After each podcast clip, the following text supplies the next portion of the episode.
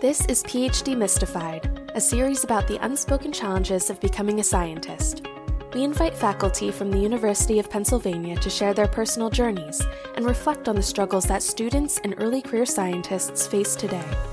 Today's episode focuses on dealing with adversity in a collection of moments from Behind the CV, an interview series hosted by MindCore and the Center for Undergraduate Research and Fellowships.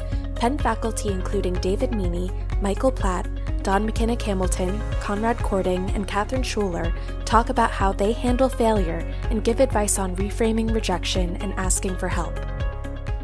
I guess my first question is what would you define as failure? And what within their control do you see as pitfalls? Because I think that for many young researchers, failure is defined differently than it is looking down from uh, some distance.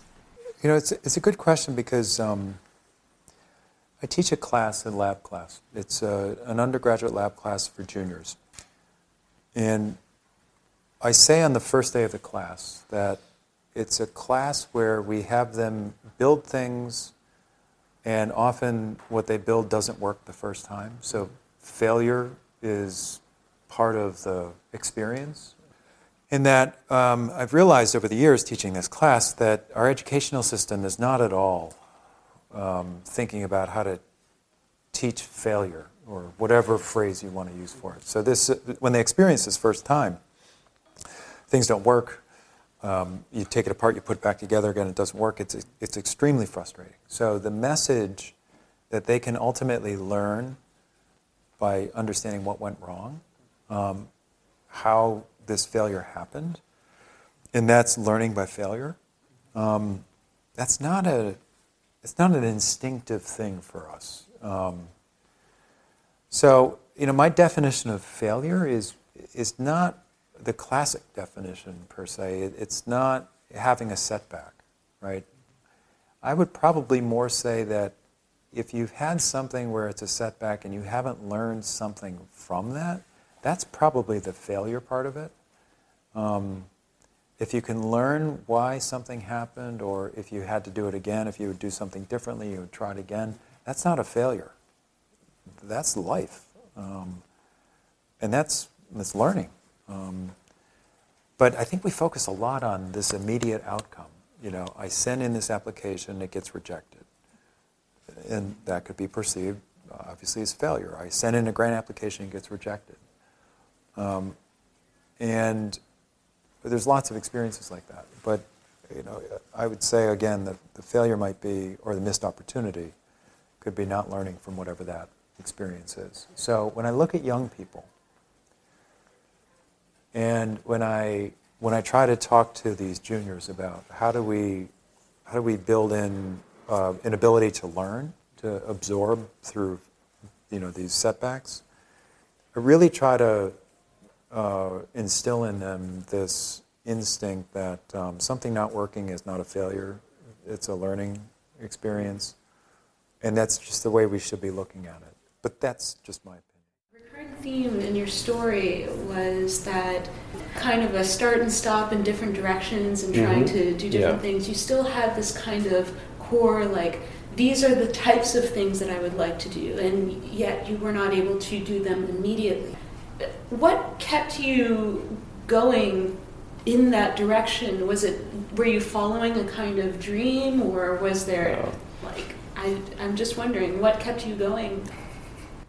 I don't think. I mean, I did not have a dream. I did not really. All I knew was what that I didn't want to do anything that wasn't interesting to me, right? And so that if there's one thing that was really a focus was pushing as hard as I could push to do things that were interesting.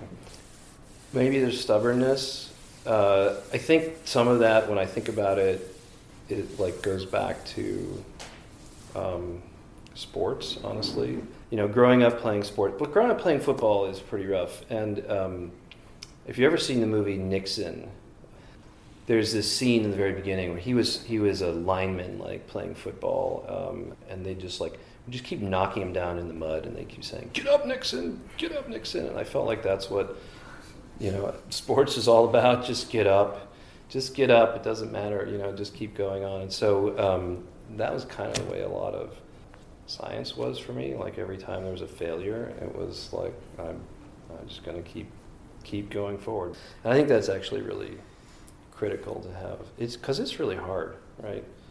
It's really really hard. And um, know, I was told going into it, it's like, okay, 90% of your experiments will fail, and you know this, that, and the other thing, and you've got to just be ready to push on through that. And um, yeah, so that that is you have to you have to have kind of really thick skin, and that's true as you go further on too. And I think this is like, and I see it in my own trainees so much now. It's like when they get paper reviews back, you know, or grant reviews, and they're just crushed, and it's like, yeah, it's horrible. I mean, it doesn't matter how old you are, but and how experienced, but you kind of just got to go. You know what? You get up. You know, just get just don't stop. Just keep pushing right through it. You can't be weighed down by it. How have you like found the balance between like self advocacy and professionalism, and also like being able to ask for help where help is needed? And, mm-hmm. like, how do you navigate that? Yeah, um, I think there were times when I felt like I had no choice but to ask for help. It was, you know, sort of you're flat on your back and your doctor tells you you can't get up for four months. And so, in, in those situations, um, it, I think I felt defeated in that moment. Um, and it took a while to sort of build back up from that. Um, so, you know, I think in that case, it was more out of um, desperation. Um, and I think since then, you know, I've really been looking to try to be more introspective about, you know, when when I do need help and um, being okay with not knowing a whole bunch of stuff. You know, like a, uh, if you're if you're working in any area of research, you know, you, you probably know your you know a piece of that really well, but there are so many pieces that you probably intersect with that there's no reason why you should be an expert in those areas. And so um, I think I've, I've tried to take a step back in those times when I felt like I needed help. I didn't particularly want to ask for it because it felt like, you know, well, why shouldn't I do this just myself? Um, but then I think about their expertise and think like, well, this is what they're great at. And so, you know, if it's someone who's willing to help maybe I can offer them something um, in return, you know, and so figuring out kind of what you can offer um, and then what you know you might be able to to learn from from their expertise I think is is helpful. At some level, now there, there, there can be two feelings that you can have. I give you a grant, uh, or like I give you something, I give you my paper, and you're like horrible. At some level, my natural reaction is anger towards that. I'm like, how can he see this paper is horrible given how awesome the idea is that I know that I put in there? And that switch from defeat to anger, I think that certainly helps me a lot. Because it's like, okay, I'm going to prove to him that this is a good idea.